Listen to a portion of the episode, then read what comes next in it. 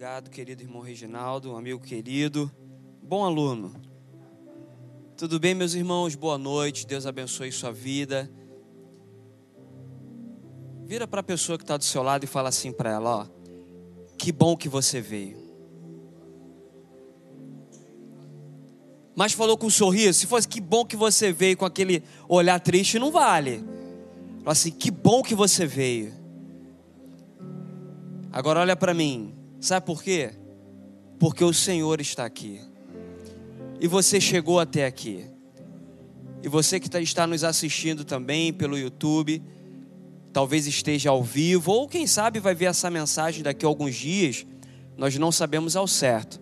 Mas se de alguma forma essa mensagem alcançar o teu coração, que bom que você está ouvindo a palavra do Senhor. Então aqui fica o meu abraço, eu sou o pastor Daniel Nobre. Hoje eu estou ali na igreja de Nova Iguaçu, fiquei por 15 anos na igreja de Jacarepaguá, igreja Maranata, nossa querida igreja. Hoje eu estou ali em Nova Iguaçu até o final do ano. Esse ano é o nosso ano do rodízio, e aí no ano que vem nós seremos direcionados para uma nova igreja, que não é tão nova assim. A Maranata é uma única igreja. Então é uma honra para nós estarmos aqui hoje com vocês para ministrarmos a palavra do Senhor. E eu não gostaria de perder tempo mas apenas é, dando uma, uma saudação ali em Nova Iguaçu. É, nós temos o pastor titular, o pastor Fabiano, ele manda um abraço para vocês, é um pastor conhecido de todos nós. Pastor Ablarmin também está ali junto comigo, auxiliando o pastor Fabiano. E aí fica aqui um carinho do nosso querido pastor. Eu, essa semana, estava conversando com um amigo meu. E aí ele me mandou uma mensagem e ele falou assim: Você pode falar? E aí eu falei, posso. E aí ele falou, poxa, eu preciso conversar contigo. E aí, conversa de amigo, ele desabafou, estava passando por algumas situações difíceis da vida, coisas que eu e você já passamos, ou talvez você esteja passando. Mas quando você ouve um amigo teu que está passando por uma situação difícil, e tem algumas coisas que você pode ajudar, tem algumas coisas que talvez um telefonema que alguém te faça, naquela mesmo, naquele mesmo instante você já tenha passado por, uma, por aquela circunstância, pode dar uma palavra para ele rápida, em poucos segundos, e ajudar ele a resolver o problema dele. Mas tem algumas demandas que chegam para a gente que nós somos tão limitados como seres humanos, tão pequenos. E aí talvez você pode, pode, pode estar se perguntando ou se questionando, ah, mas você é pastor. Os pastores devem ter resposta para tudo. Então deixa eu te falar um segredo agora nós não temos resposta para tudo. E aí nós oramos juntos, vamos orar juntos, vamos pedir, vamos clamar ao Senhor. E aí essa semana eu passei por um momento assim. E aí eu fiquei aflito, fiquei angustiado. Quero confessar aos irmãos, fiquei angustiado. Você vê um amigo teu passando por uma situação difícil, e aí você ora junto com ele. A palavra de Deus diz que a gente tem que se alegrar com os que se alegram e chorar com os que choram. Mas aí, através disso, eu meditei numa mensagem, o Senhor me deu uma palavra. Eu já compartilhei com ele essa palavra.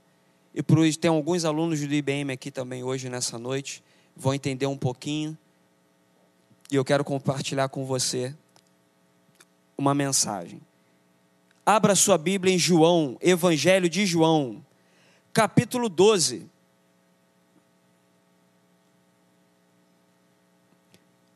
O Evangelho, segundo escreveu São João, discípulo de Jesus,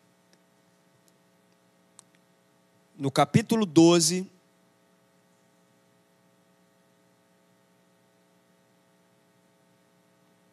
Vamos ler do versículo 27. Vamos ler até o término dessa passagem, que ela vai até o versículo 30. Na minha Bíblia, ela sugere um tema. A minha Bíblia, na nova Almeida atualizada, ela vai sugerir: Jesus fala da sua morte. Não sei como está o texto na sua Bíblia, mas a sugestão da minha tradução vai colocar como Jesus fala da sua morte, diz assim no versículo 27. Agora a minha alma está angustiada. E o que direi? Pai, salva-me desta hora? Não, pois foi precisamente com este propósito que eu vim para esta hora. Versículo 28, Pai, glorifica o teu nome. Então veio uma voz do céu: Eu já o glorifiquei e ainda o glorificarei. A multidão que estava ali e que ouviu aquela voz dizia ter ouvido um trovão, outros diziam: Foi um anjo que lhes clamou. Então Jesus explicou: Não foi por minha causa que veio esta voz, e sim por causa de vocês. E aí eu já quero convidar você a ficar com a sua Bíblia aberta, nesses poucos versículos que nós acabamos de ler, porque ao longo dessa exposição, dessa mensagem, nós vamos ler segredos preciosos. Esse texto vai dizer, de uma forma muito interessante, uma sinceridade do nosso Jesus em ele expor os seus sentimentos. No início desse versículo 27, ele já diz assim: ó, agora a minha alma. E aí ele diz como que a sua alma está. E ela está como? Angustiada. Mas é interessante que quando eu perguntei agora para os irmãos, a maioria falou angustiada, mas eu acho que eu ouvi uma ou duas pessoas falando perturbada. Porque algumas traduções vão usar exatamente esse termo. Perturbada. E aí talvez você possa ficar surpreendido. Ah, peraí, mas se é Jesus que está falando, ele está dizendo que a sua alma está perturbada. Eu tenho uma notícia para te dar. Jesus não só, não só ficou com a alma angustiada, mas ele também ficou com a alma perturbada. E isso é muito bom para mim e para você, porque isso diz algo sobre quem ele é. Isso diz muito sobre o que foi o se esvaziar. Isso diz muito sobre Jesus, porque ele foi 100% Deus, mas ele também foi 100% homem. E sobre esse mistério, a ciência não consegue explicar. A filosofia não consegue explicar. A ciência não consegue explicar esse mistério. Física e química não consegue, física quântica ou os elementos básicos da química não vão conseguir distinguir o que é corpo, o que é alma, o que é espírito. E como que se dá essa divisão e essa interligação entre si? Existem algumas teorias, existem, existem alguns estudos interessantes sobre isso. Mas esse mistério, como que surge essa composição, ou como termina, como termina um, como inicia outro, isso ainda é um mistério para os seres humanos. E nós, como seres humanos, somos formados por corpo, alma e espírito. E a Bíblia vai dizer que a palavra de Deus ela é capaz de discernir na divisão da alma e do espírito. Mas é muito mais interessante entender que se nós servimos um Deus e um Deus que veio e habitou entre nós, e que se ele foi 100% homem e 100% Deus, se ele foi 100% homem, ele também teve corpo, alma e espírito. Sobre o seu corpo, por exemplo, antes da sua morte, ele vai dizer para aquela mulher lá em Betânia, alguns dias antes da Páscoa. Alguns que estavam ali próximo repreenderam aquela mulher porque ela quebrou um vaso muito caro de alabastro. Mas não só o vaso era caro, mas o conteúdo do vaso também era caro. O óleo que estava ali era caríssimo. Então o vaso, junto com o óleo, tinha uma soma ali muito elevada de recursos. Aquela mulher foi repreendida e Jesus falou: Vocês não entenderam. Ela está fazendo uma coisa muito boa ela está preparando o meu corpo. Então o próprio Jesus estava dizendo: Eu tenho corpo. Sobre o seu espírito, na sua morte ele diz: Pai, a ti eu entrego meu espírito. Então ele já tinha corpo, ele mesmo já tinha falado isso. Sobre o espírito, ele fala, ele fala Pai, ele diz: Eu entrego a ti o meu espírito. E sobre a alma? Então, se ele tinha corpo, ele tinha espírito, ele tinha alma também. E aí, nesse texto, nós estamos tendo aqui uma das preciosidades ditas pelo nosso Senhor Jesus. E ele diz aqui no versículo 27: Agora a minha alma está angustiada.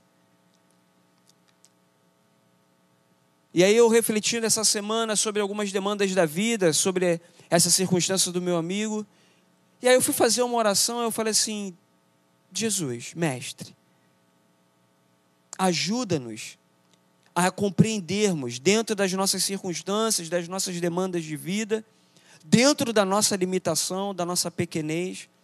Ajuda-nos a entender e, e, e, e, a ter discernimento sobre essas coisas que aparecem. E aí eu estava refletindo em alguns momentos que eu passei na vida sobre angústias que nós não conseguimos nominar. Exemplo: você acorda de manhã com seu coração aflito. E aí você olha para a sua dispensa, está completa. Você tenta fazer ali uma busca na, na, na, nos últimos acontecimentos da sua família para tentar justificar o porquê ou tentar buscar respostas do porquê da alma estar tá angustiada. E aí você vai fazendo um checklist. A minha dispensa está tudo ok, as minhas contas estão pagas. Então a minha angústia não vem de questão financeira. Será que alguma questão de ordem sentimental? E aí você faz um checklist, não. A minha esposa está bem, meu relacionamento está ok. Não há suspeitas de ciúme ou de traições ou coisas do tipo. E aí você vê que todas as suas relações afetivas e emocionais no âmbito ali sentimental da sua, do seu casamento também está ok. E aí você continua buscando respostas. Se você for casado e tiver um filho, você vai ver: será que está tudo bem com meu filho? Meu filho está bem, está bem na escola. E aí você começa a se perguntar: o porquê da minha alma está angustiada? Existem momentos da nossa vida que a gente não consegue nem dar resposta. E aí o salmista vai dizer: Por que te abates a minha, a minha alma?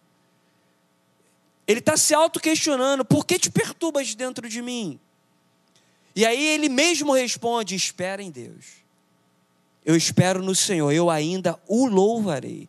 Então, essas demandas da vida, eu passo por isso. Você passa por isso. O meu amigo estava passando por isso. E aí você pode estar se perguntando agora: tudo bem, pastor, porque nós somos seres humanos, somos caídos, passamos pelas mesmas paixões, pelas mesmas aflições. Mas, pastor, o senhor estava começando a sua exposição do texto, o seu sermão, fazendo um paralelo com Cristo.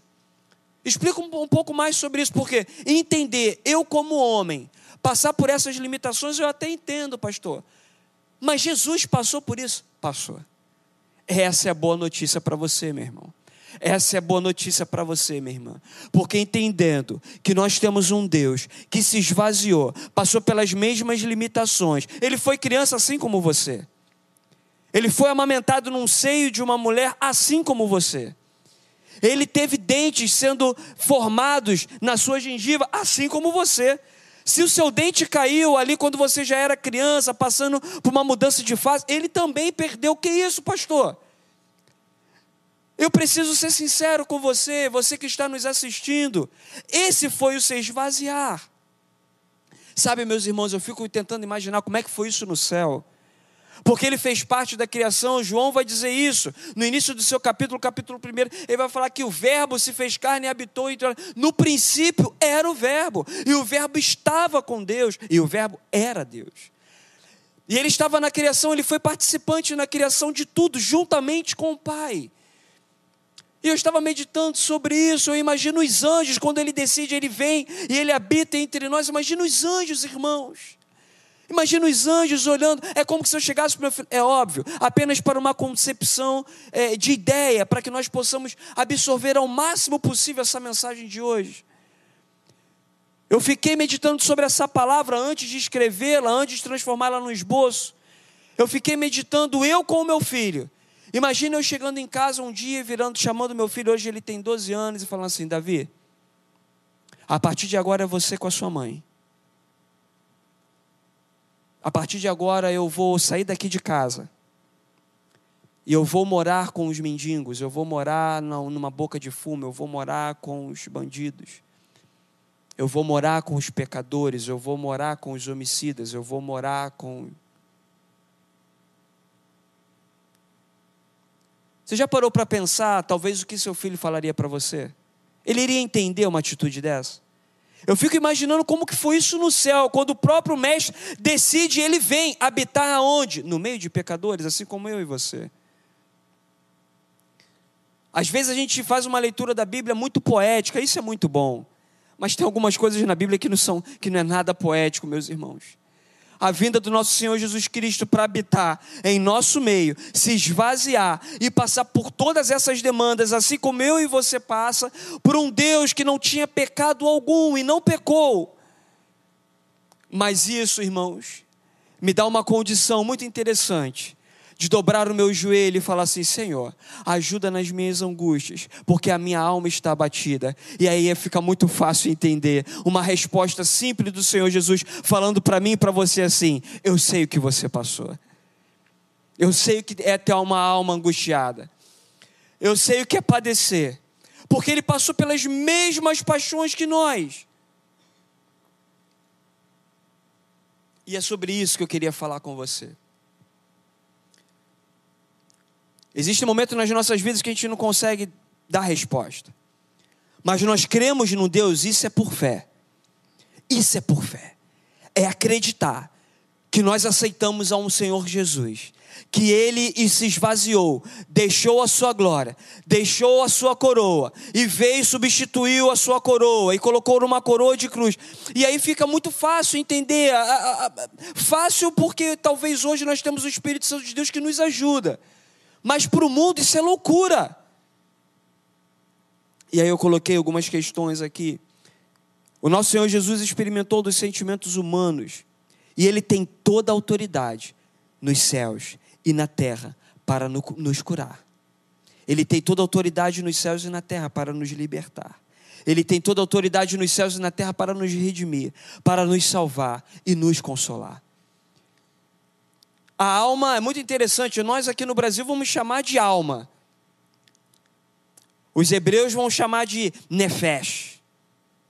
Os gregos vão chamar de psique. Os americanos vão chamar de soul.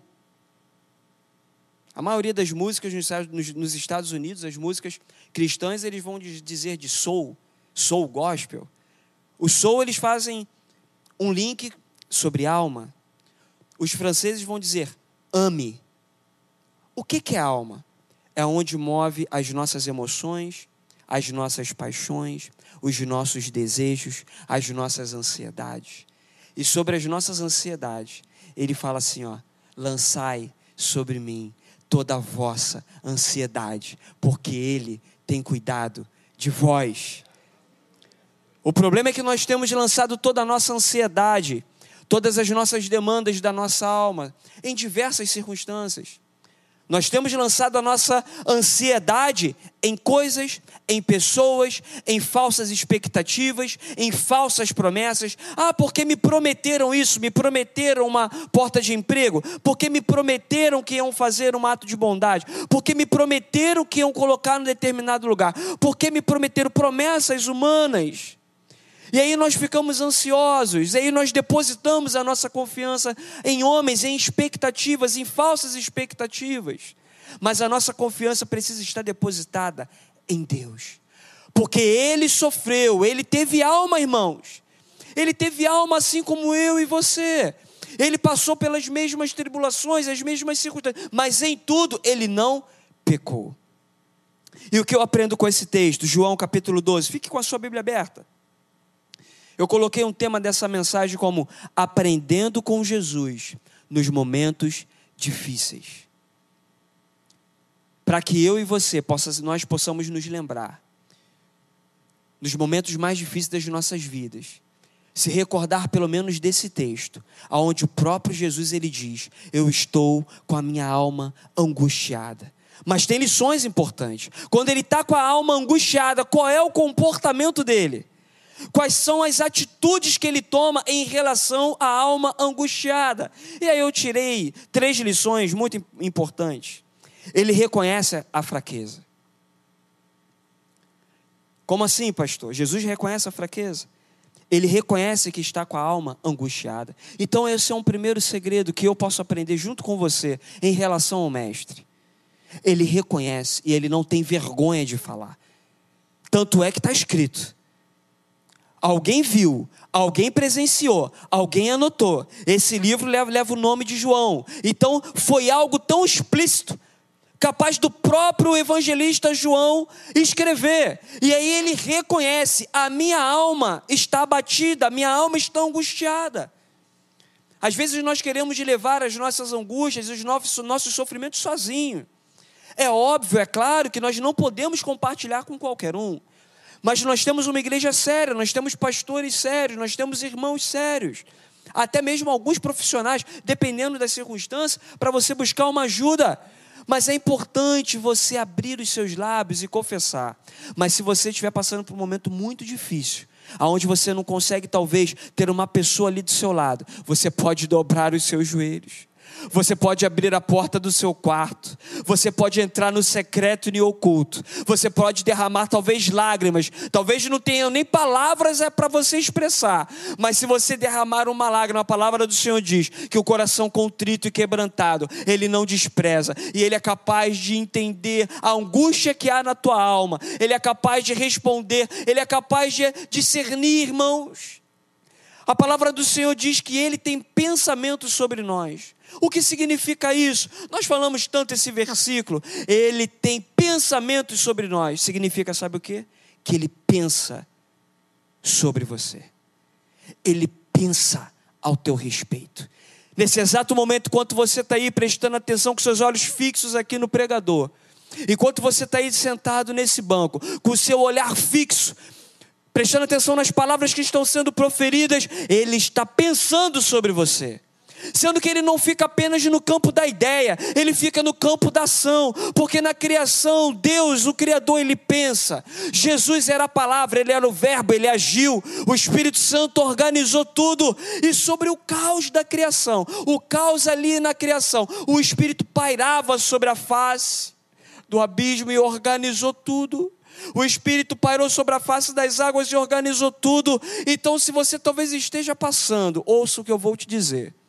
Se você talvez esteja passando por um momento na tua vida que aparentemente parece que está tudo fora de ordem, aparentemente parece que é um caos estabelecido, existe um Espírito Santo de Deus que paira, existe um Espírito Santo de Deus que ele age, existe o um Espírito Santo de Deus que ele atua na minha na tua vida e ele organiza tudo.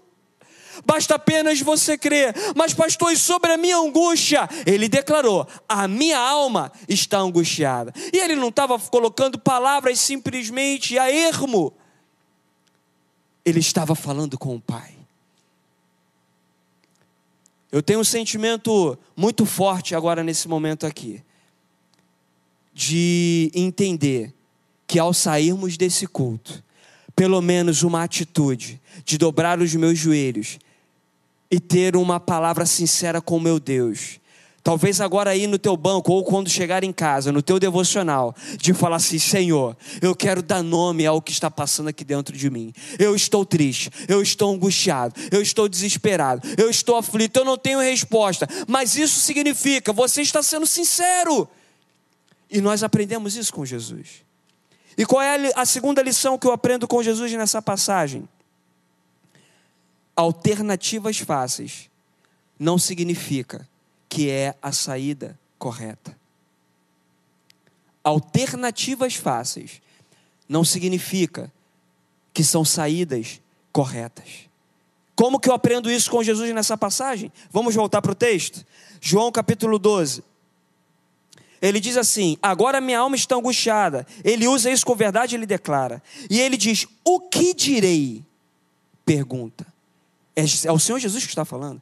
E ele diz assim: O que direi? Pai, salva-me dessa hora. Olha a alternativa sendo colocada. O que direi? Pai, salva-me dessa hora? Seria uma alternativa. Ou seja, eu peço ao Senhor, e ele era o filho de Deus, ele é o filho de Deus. Se ele pedisse, Pai, salva-me dessa hora, seria uma alternativa, mas não era para isso que ele veio. O que eu aprendo com isso, pastor Daniel? A gente precisa ter um discernimento nas nossas orações e entendermos que nem sempre as saídas mais fáceis significa que aquilo é o propósito de Deus para mim e para a tua vida. Significa que nós precisamos entender que passar por um momento difícil, eu preciso estar muito alinhado ao Senhor e orar a Ele para que as minhas orações não sejam equivocadas, para que as minhas orações estejam alinhadas aos planos de Deus, para que as minhas orações não se transformem até mesmo em pecado contra o próprio Senhor. Quantas vezes nós oramos errado e pedimos errado, ou até mesmo nem oramos e buscamos saídas próprias, saídas humanas. Colocamos o nosso contato e o nosso elo, a nossa intimidade com Jesus de lado. Ah, deixa Jesus ali. Deixa eu colocar ele nessa gaveta e eu vou guardar a chave. Depois eu volto, depois eu converso com ele.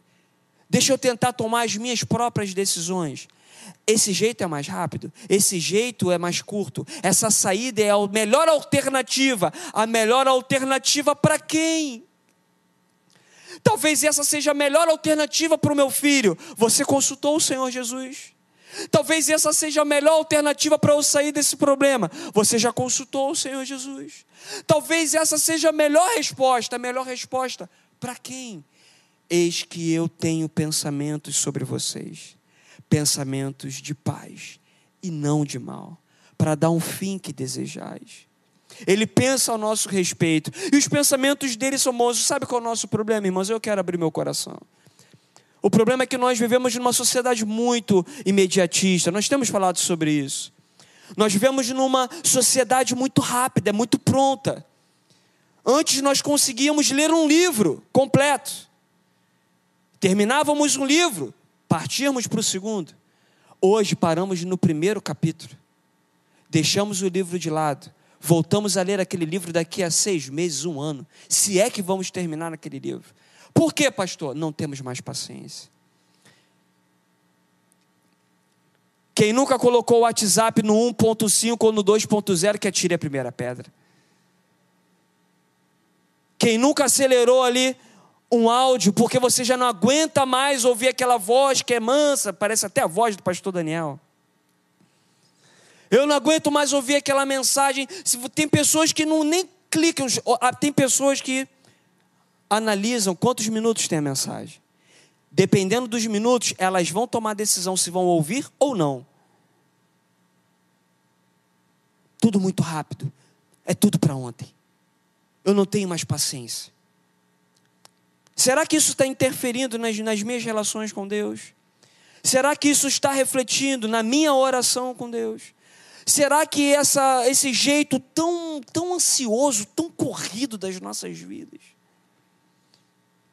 Eu encontrei com uma pessoa no metrô esses dias, e aí eu estava conversando com ele, aí ele estava segurando no metrô, e eu olhei rapidamente para o relógio dele. Era 8h53 no relógio dele. Irmãos, meu coração acelerou. 8h53? Eu entro oito e meia. Meu coração disparou na hora. Eu falei, eu estou atrasado e não sabia. Eu estava sem relógio, eu peguei meu celular. Ah, meu celular estava oito e vinte e pouco. Eu falei, meu Deus, eu falei, aí falei com ele, falei, teu relógio está muito atrasado. Ele, não, está não. Eu já coloco assim mesmo, que é para eu não me atrasar. Eu falei, mas não dá um. Não dá, como é que é isso? Mas, é? mas é só para ir para o trabalho? Não, o dia inteiro. O meu relógio é sempre adiantado meia hora. Eu falei, mas não, não traz problema para você? E eu fiquei refletindo sobre isso. A correria da nossa vida é tão grande que a gente tenta enganar nós mesmos. Porque eu acho que não passa disso. Eu acho que a gente começa a entrar no modo automático onde nós nos enganamos. É mais fácil nós entendermos. São oito e meia. Meu compromisso é nove horas. Então eu preciso me antecipar. Mas as demandas, elas se sobrepõem à minha agenda as demandas se sobrepõem o seu compromisso. Você sai de manhã para resolver uma coisa, ao longo do dia, as demandas no seu celular, as demandas no seu WhatsApp, as demandas no seu e-mail, as suas, os seus compromissos, eles se sobrepõem à sua agenda. Você saiu para fazer uma coisa e termina o dia fazendo outra, e aquilo que era para você fazer, você acabou não fazendo. E aí Paulo vai dizer: que o que ele queria fazer, ele não conseguia. E aquilo que ele não queria fazer, ele acabava cometendo. Esse é o grande dilema do ser humano. São as nossas demandas. Mas vamos voltar para o texto, pastor. E como eu aprendo a resolver essas questões? Vamos aprender com Jesus. Porque primeiro ele é sincero, sim ou não? Ele diz: A minha alma está angustiada. E depois ele coloca um dilema. Ele coloca: E o que eu vou dizer sobre isso? Ele coloca uma, um problema. Sobre esse problema, ele diz: O que direi sobre isso? Vou pedir ao Pai para que me livre dessa situação, ou seja, vou buscar uma alternativa.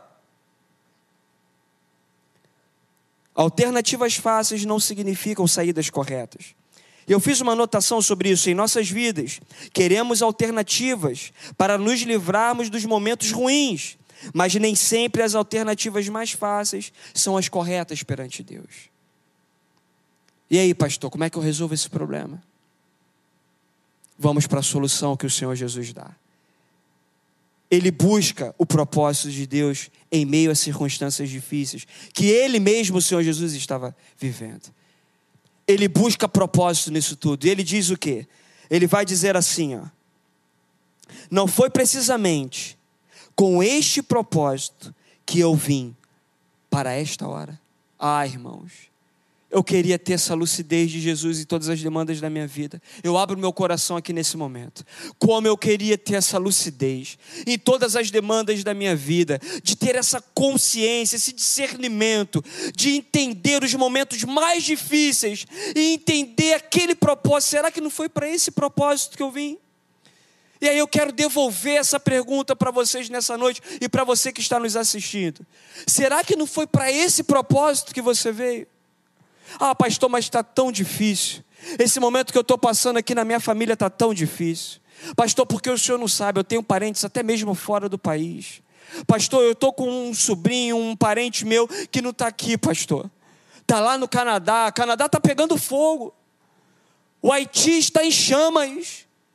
O mundo está um caos. Os Estados Unidos, em Nova York, está uma névoa que já veio do, do, do, do próprio Canadá, atravessou, e já quilômetros e quilômetros, o dia virou noite, pastor, está tudo tão caos. Quem sabe não foi para esse momento que você veio. Eu preciso colocar essa pergunta para vocês nessa noite. Sabe por quê, irmãos?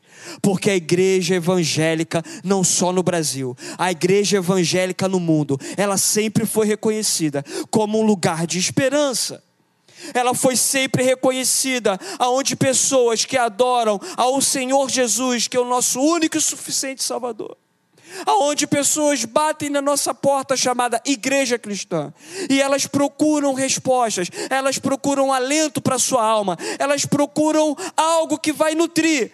E a igreja sempre entregou a palavra de Deus. A igreja sempre entregou uma palavra de esperança. A igreja sempre entregou uma resposta. E nós precisamos refletir: será que ainda nós permanecemos como a igreja da esperança? Será que nós ainda permanecemos como a igreja do propósito?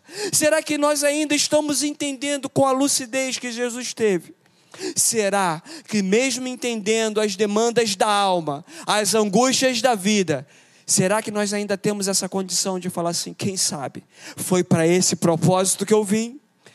Quem sabe, pastor Daniel, foi para esse propósito que o senhor veio. Ah, mas as coisas estão tão difíceis, é guerra, é rumores de guerra, é pandemia, é crise, tudo isso é verdade. Irmãos, eu não estou vivendo num mundo paralelo ao de vocês. Eu não estou vivendo num mundo, numa bolha, que eu não estou vivendo as crises que vocês também estão vendo. Mas, pastor Daniel, o que nós iremos fazer sobre essas demandas? Nós vamos confiar no Senhor Jesus, que passou pelas mesmas tribulações que nós e que ele falou: Pai, glorifica o teu nome. E eu queria convidar você a ler aí no texto agora. O que acontece quando ele tem essa lucidez de propósito? Porque ele tem de propósito, ele... aí eu já estava mais do que satisfeito. Se o texto parasse ali, irmãos, eu já estava satisfeito. Eu ia fazer o meu devocional como eu fiz, eu ia orar como eu orei, eu ia continuar meditando como eu meditei, mas o texto não para aí. O versículo 28 vai dizer assim: Jesus exclama: Pai, glorifica o teu nome. Parece ser simples esse texto, mas não tem nada de simples aí porque o nome que era sobre todo nome era o dele.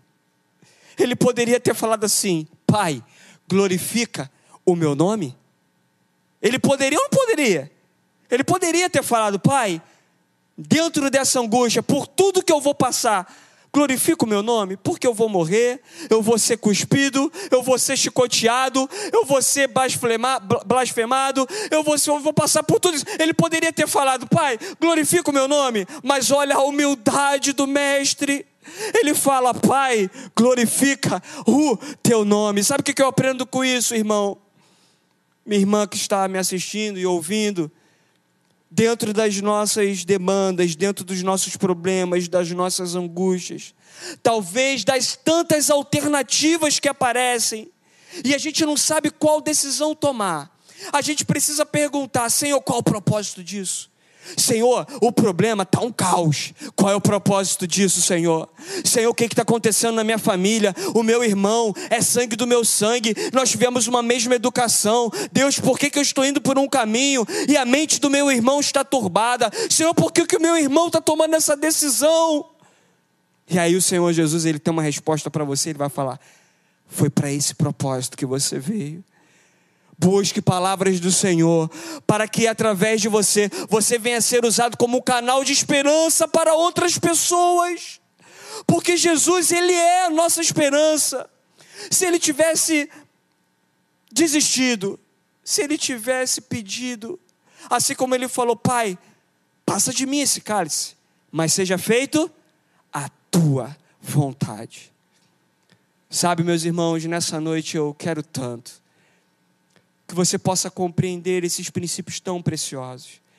Mas que a gente coloque em prática, às vezes, na minha vida eu ouvi tantas mensagens abençoadoras, e muitas delas eu não coloquei em prática, porque isso é uma decisão minha e sua. Ouvir, se você tiver com as suas faculdades biológicas todas em pleno funcionamento, você vai ter a tua audição boa, você vai conseguir ouvir. Agora, colocar em prática é uma questão de atitude, de decisão, isso cabe a mim e a você. Mas eu não quero me colocar aqui numa condição maior do que a de vocês. Eu me coloco muito pelo contrário, eu me coloco numa condição até inferior.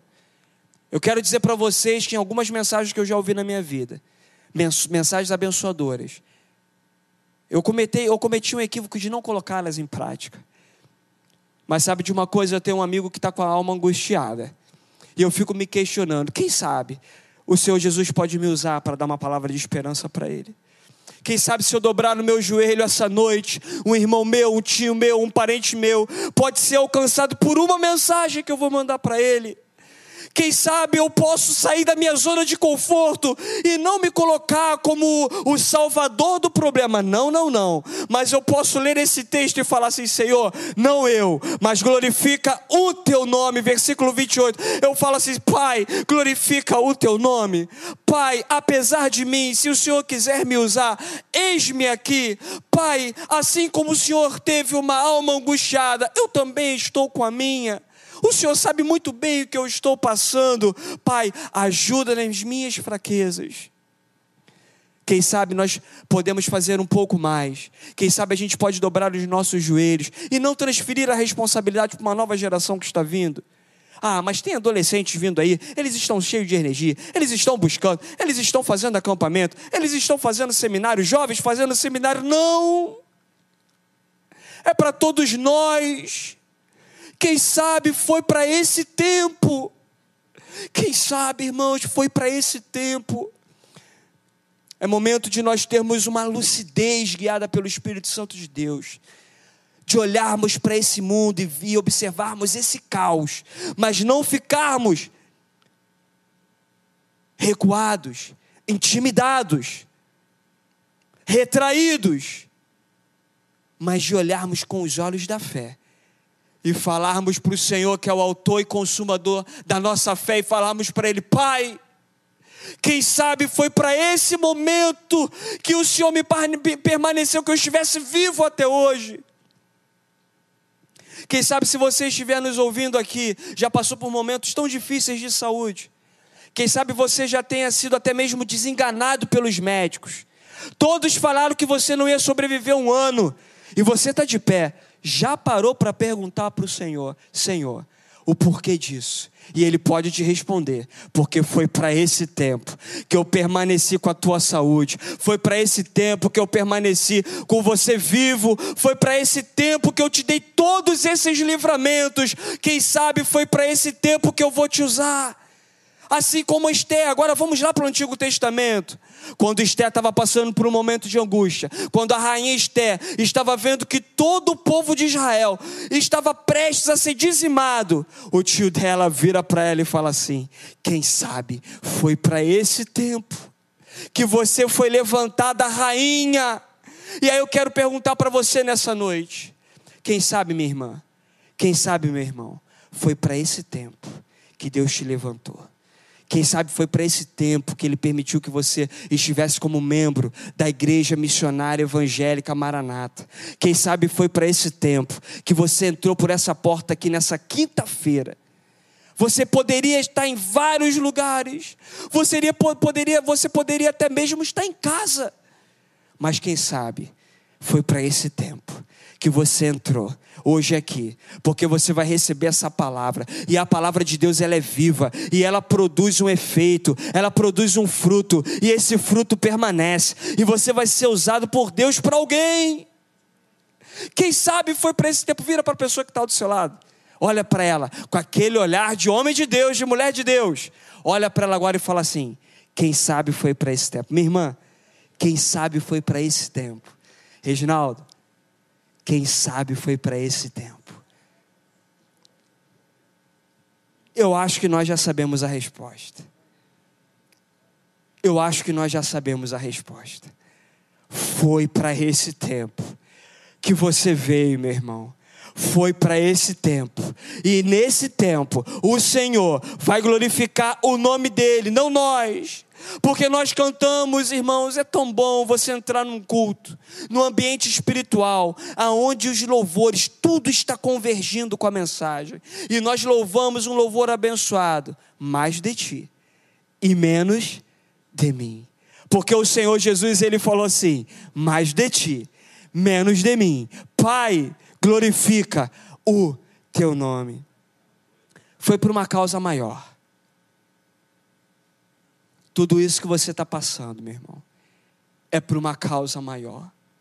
Tudo aquilo que o Senhor Jesus passou foi por uma causa maior. E como ele entendeu que era por uma causa maior, ele falou: Pai, glorifica o, o, o, teu nome. É porque era por uma causa maior. Então, se é por uma causa maior do que eu, se é por uma causa maior do que os meus problemas, se é por uma causa maior do que as minhas angústias, eu me esvazio, eu, me, eu dou um passinho para trás, eu coloco o Senhor Jesus na frente, eu falo: Senhor, se é por causa disso tudo. Se é por uma causa maior, eu aceito. Se é por uma causa maior, me sustenta. Se é por uma causa maior, ele diz assim: Eis que eu te tomo pela tua mão direita, e te ajudo, e te sustento, e te digo: caminha mais um pouco, caminha mais uma milha. Eu te esforço, eu te fortaleço, eu te sustento, eu te alimento, eu te ajudo. É a palavra do Senhor Jesus que diz isso, meu irmão. Nós estamos pregando simplesmente a palavra do Senhor que as nossas atitudes, o nosso modo de pensar, de viver, de tomar decisões, seja pautado pelos princípios de Jesus. Como ele agiu nos momentos mais difíceis, nós também possamos ter a coragem de reconhecer, possamos ter uma lucidez guiada pelo Espírito Santo de Deus, para não tomarmos decisões alternativas fáceis, mas que estão distantes dos propósitos de Deus. Que nós possamos nos esvaziar e falar: Senhor, glorifico o teu nome. Qual é o propósito disso? E que possamos entender que tudo isso é por uma causa maior. É pelo reino, irmãos. É pelo reino que aparentemente eu estou perdendo. É pelo reino que as pessoas talvez estejam acusando você. E falar assim: Poxa, você abriu mão disso tudo. Saiu da, talvez da onde você nasceu. Talvez esteja morando num lugar distante talvez tenha abandonado uma carreira, talvez você esteja seguindo aí uma, um, um, plano, um caminho de ministerial que Deus está te dando. Talvez nos olhares humanos todo mundo esteja apontando para você e falando assim: perdedor, derrotado mas foi por uma causa maior. É o Senhor Jesus que está preparando tudo para você. Receba essa palavra em nome de Jesus. É por uma causa maior. Não fique esperando reconhecimento de homem, porque homem não consegue compreender as coisas espirituais. as coisas espirituais, diz a palavra de Deus, que elas são discernidas espiritualmente. Então, se você não estiver entendendo, eu vou te dar uma dica. Busque no Senhor a resposta. Ele vai abrir os teus olhos. E quem sabe a resposta seja essa: nada mudou. Não tem nada de errado com você. Não é pela perspectiva de um olhar humano, são pelas perspectivas de Deus e pelas perspectivas de Deus, Ele que tem pensamento sobre nós. Então basta apenas você continuar caminhando o caminho que Ele trilhou, basta apenas você continuar confiando nas promessas, obedecendo, porque o mais Ele fará. O mais Ele fará. Buscai primeiramente o reino de Deus e a sua justiça, e o mais Ele fará. Eu quero te convidar a ficar de pé nessa noite. Porque o Senhor Jesus marcou um encontro comigo e com você. Não acha que Ele está falando só com você, Ele está falando comigo. Porque eu precisei ser alimentado. E o Senhor Jesus também, quando ele foi levado no deserto, ele foi tentado por Satanás. Ele tinha acabado de se batizar no Rio Jordão. Preste atenção aqui. Jesus tinha acabado de se batizar. Talvez você esteja passando por um momento tão bom espiritualmente. Talvez você esteja louvando ao Senhor e chorando, derramando lágrimas. Talvez você esteja ouvindo mensagens que estão edificando e alimentando a tua alma. Mas por que angústia no meio disso tudo? A sua vida espiritual está indo tão bem. Você estava tanto tempo sem vir na igreja, agora que você está vindo toda quinta. Agora que você está conseguindo vir toda segunda. Agora que você voltou a ter comunhão, que está sendo dizimista, está ofertando com alegria, está até mesmo ceando. Porque justamente nesse momento, talvez do auge da tua vida espiritual, a, a angústia está te abatendo. Deixa eu te falar uma coisa. Jesus ele tinha acabado de se batizar no Rio Jordão. A palavra de Deus vai dizer que ele foi levado ao deserto, ele foi tentado. E ele estava em jejum 40 dias. E nem por isso ele escapou, ele foi tentado. Mas ele passou por tudo aquilo e não pecou. Ele falou: nem só de pão viverá o homem, mas sim de toda a palavra que sai da boca de Deus. E quando ele terminou aquele processo, a palavra de Deus vai dizer assim: que os anjos vieram e alimentaram ele aquilo foi socorro, foi refrigério, aquilo foi bálsamo para Jesus. Então deixa eu te falar uma coisa: se você está passando por um momento assim, Ele sabe a importância do refrigério. Ele sabe a importância do alimento certo, Ele sabe a importância de ser acolhido, de ser consolado, Ele sabe a importância de ser sustentado, porque Ele foi. Eu quero te convidar agora a fechar, fechar os teus olhos com muito temor. Eu quero te convidar a fechar os seus olhos com muito temor. Se você estiver assistindo no YouTube agora, fique num lugar adequado. Se estiver em sala, sente num sofá. Se estiver na cama, pode deitar. Mas se você estiver talvez num transporte público, fique com o olho aberto, mas com muito temor. Porque eu quero fazer uma oração Senhor Jesus, glorifica o teu nome, glorifica o teu nome, glorifica o teu nome. Angústia, Senhor, nós passamos assim como tu passaste. Tentações nós passamos como o Senhor também passou. Mas o Senhor também foi acolhido o Senhor também recebeu refrigério na alma. O Senhor também recebeu visitação. E o Senhor, quando subiu aos céus, o Senhor disse que não nos deixaria órfãos, não nos deixaria sozinho. O Senhor nos prometeu o teu Espírito Santo, o Paráclito, o ajudador, o advogado justo e fiel. Aquele que era, que é, que há de vir. O Espírito que é alimento, que é pão, que é luz, que é água, que é sopro, que é alimento, que é bálsamo, que é cura.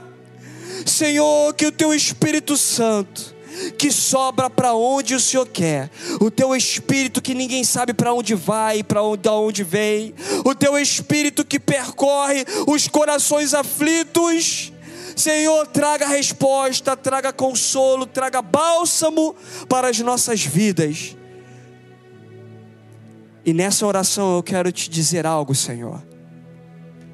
Glorifica o teu nome na vida de cada um aqui, Pai. Glorifica o teu nome, porque nós somos propriedade exclusiva tua. Nós somos teu, Senhor. Quem sabe foi para esse tempo, nesse final de tempo. Quem sabe foi para esse momento que o Senhor levantou a Maranata com autoridade na Tijuca, na Conde Bonfim, com autoridade no Rio de Janeiro, com autoridade nesse Brasil, quem sabe foi para esse tempo. Cobre-nos com teu sangue, reveste-nos, Senhor, como igreja, com a autoridade vinda do teu Espírito e usa conforme tu queres. E nós iremos te glorificar como estamos te glorificando em tudo. É o que nós te pedimos, agradecidos, em nome de Jesus. Amém e amém. Você pode aplaudir ao Senhor. Esse é o Deus que nós servimos. Deixa eu te falar uma coisa. Parabéns. Esse foi o Deus que você escolheu. Parabéns, esse foi o Deus que você escolheu. Parabéns porque um dia você falou assim, ó, esse Deus, ele é meu. Eu quero ele. E ele está aí com você. Você é dele e ele é teu. Você é dele e ele é teu. Ele é teu pai e você é filho. Nós não somos mais órfãos. E quando nós sairmos, esse culto vai terminar agora, entre daqui a alguns segundos. Nós vamos voltar para os nossos lares. E que o inimigo não venha roubar essa palavra no teu coração. Lembre-se dessas palavras, que você venha ser usado em tempo e fora de tempo, porque é isso que o Senhor Jesus quer para mim e para a tua vida. Amém?